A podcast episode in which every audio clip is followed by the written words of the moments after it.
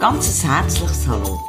Heute habe ich für dich ganz zwei tolle, kurze Weihnachtsgeschichten zum Schmunzeln. Mein Name ist Birina Steiner, Mutmacher und Lebenscoach.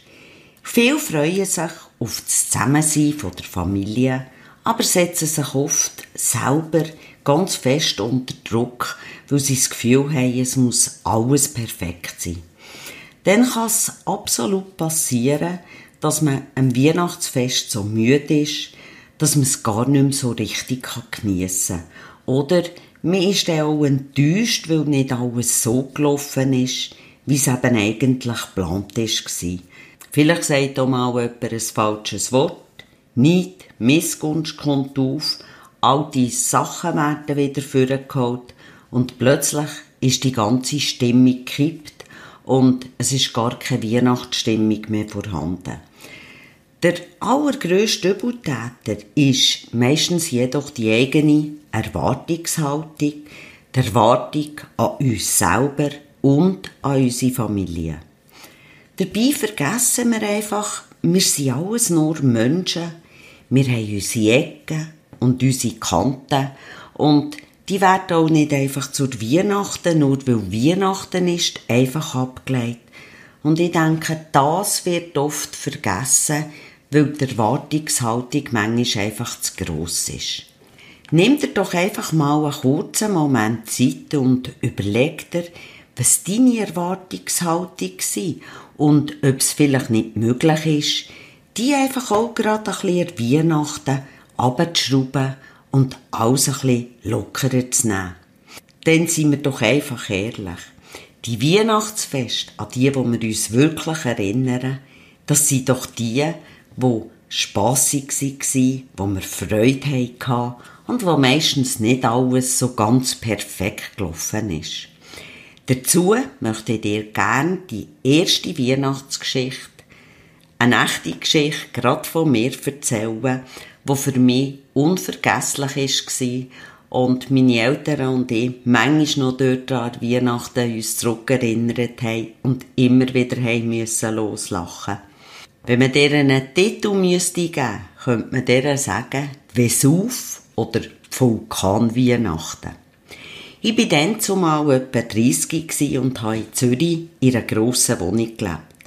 Und weil ich es beruflich sehr streng an der Weihnachten hatte, haben wir das so abgemacht, dass meine Eltern zwei Tage auf Zürich kommen, statt dass ich auf Bern gehe.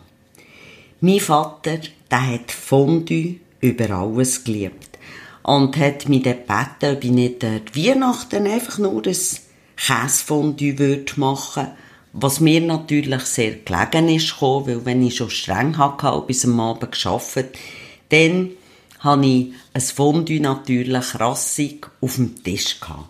Röscho hatte ich ja und immer noch meine alte Fondue-Pfanne. Wieso alte Fondue-Pfanne?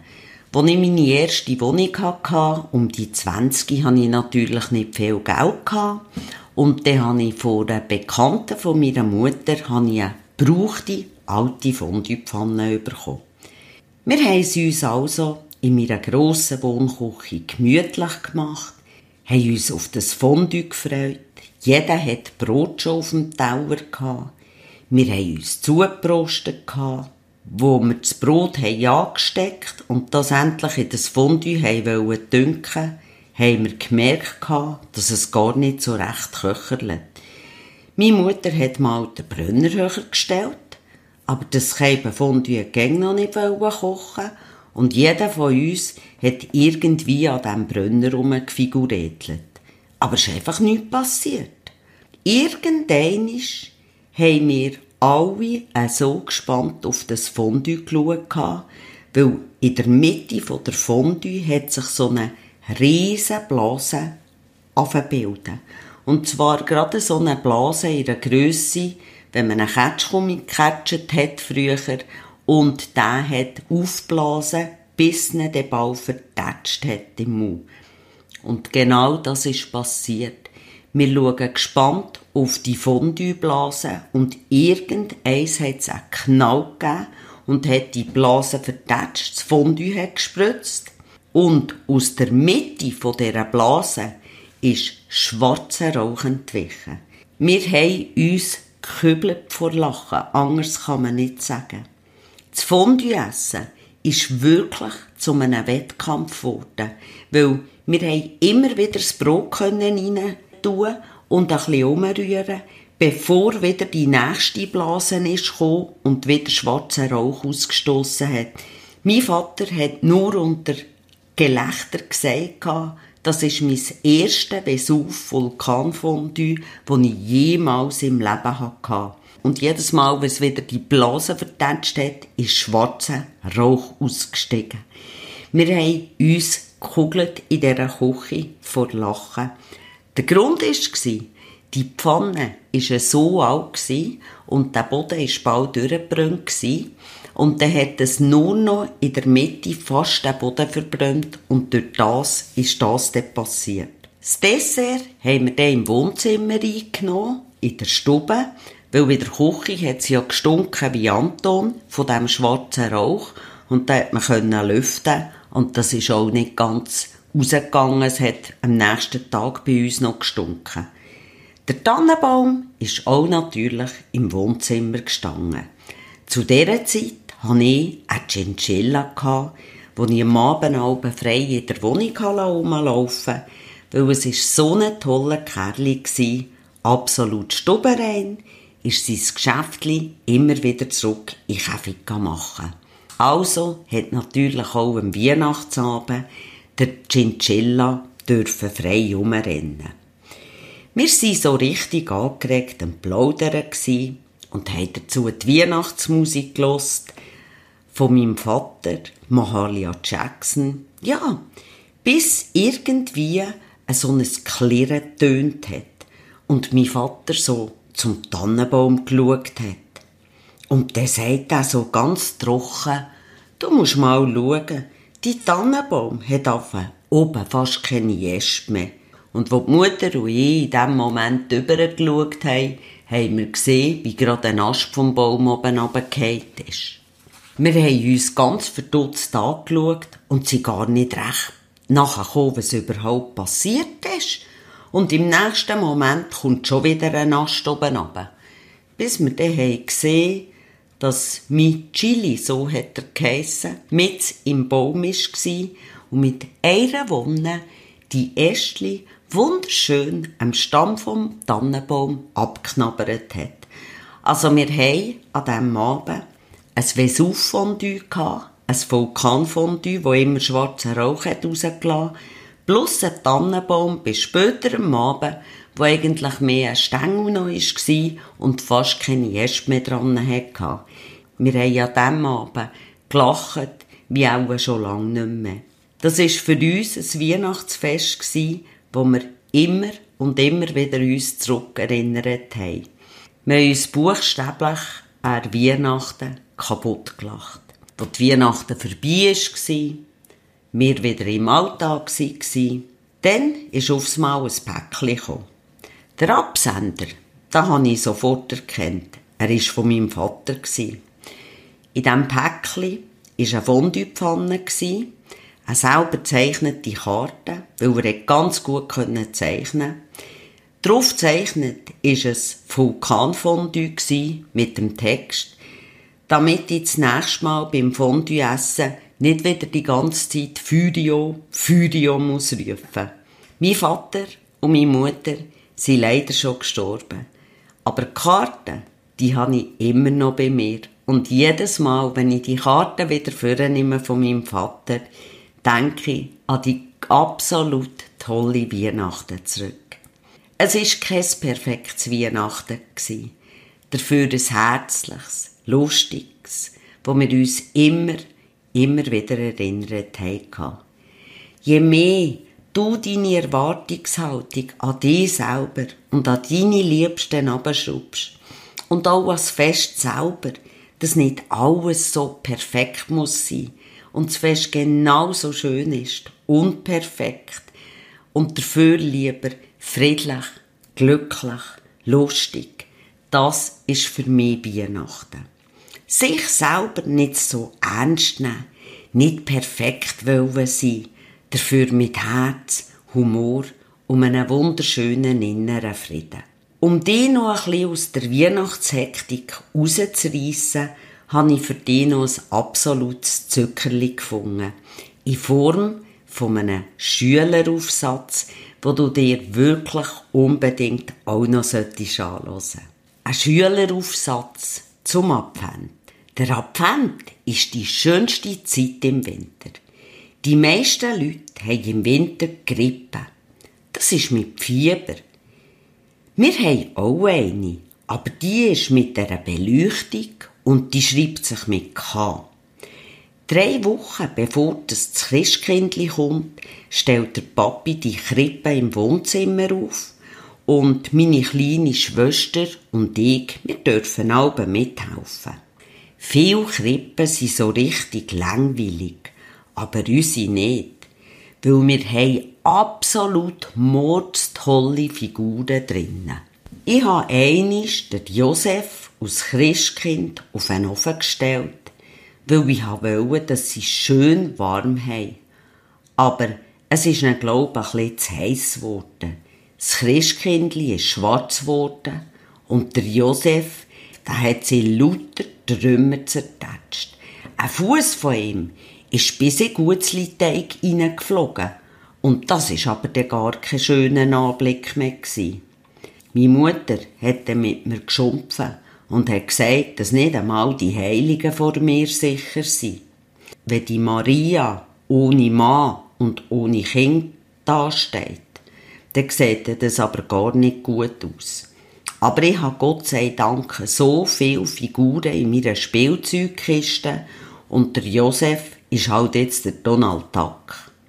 Als Christkind wollte ich den Asterix nehmen, weil der ist als einziger so klein, dass er in den Futtertrog gepasst hat. Da hat aber meine Mutter gesagt, man kann doch nicht einen Asterix als Christkind nehmen. Dann ist das verbrannte Christkind gäng noch besser. Es ist zwar schwarz, aber immerhin ist es Christkindli. Hinter dem Christkind stehen zwei Ochsen, ein Esel, ein Nilpferd und ein Brontosaurier. Das Nilpferd und der Saurier habe ich reingestellt, weil der Ochs und der Esel, ja, das wäre ja auch gar zu langweilig gewesen. Links, neben dem Stall, kommen gerade die heiligen drei Könige. Ein König ist dem Papi im letzten Advent beim Putzen runtergefallen und er war einfach total hin. Jetzt haben wir nur noch zwei heilige Könige und einen heiligen Batman als Ersatz. Normal haben die heiligen Könige einen Haufen Zeug fürs Christkindli dabei. Nämlich Gold, Weihrauch und Püree oder so ähnlich wie das Zeug heisst. Von unseren Heiligen hat einer anstatt Gold ein Ketschgummipapier dabei, das glänzt nämlich genauso schön. Und der andere hat ein Marlboro in der Hand, weil wir eben keinen Weihrauch hatten. Aber die Marlboro, die raucht nämlich auch schön, wenn man sie anzündet. Und der heilige Batman, der hat eine Pistole in der Hand. Das ist zwar kein Geschenk fürs Christkindli, aber mit der Pistole kann er dafür das Christkindli vom Dinosaurier beschützen. Hinter den drei Heiligen sind ein paar rothütige Indianer und ein Engel. Dem Engel ist ein Fuß abgebrochen und darum haben wir ihn auf einen Töpf gesetzt, damit es ihm ein bisschen einfacher geht. Mit dem Töpf kann er fahren, wenn er dann nicht gerade am Fliegen ist. Rechts neben dem Stall haben wir noch das Rotkäppli angestellt und sie hat eine Pizza und drei Bier für Thomas dabei. Ein Wolf haben wir nicht gehabt, darum lauert hinter dem Baum ein Bär als Ersatz für einen Wolf. Mehr steht nicht in unserer Krippe, aber ich glaube, das längt völlig aus. Am Abend, dann schalten wir alle die Lampen ein, dann ist unsere Krippe erst so richtig schön. Wir sitzen um die Krippe und singen die Adventslieder. Die gefallen mir, aber die meisten sind ja so langweilig. Mein Großvater, der hat mir noch ein Gedicht beigebracht zum Advent. Das geht nämlich gerade so. Advent, Advent, der Bärenwurz brennt. Erst trinkst du eins, dann zwei, drei, vier, dann holst du mit dem Hirn an die Tür. Obwohl ich das Gedicht ja recht schön finde, hat meine Mutter gesagt, dass ich es mir gar nicht mehr darf merken.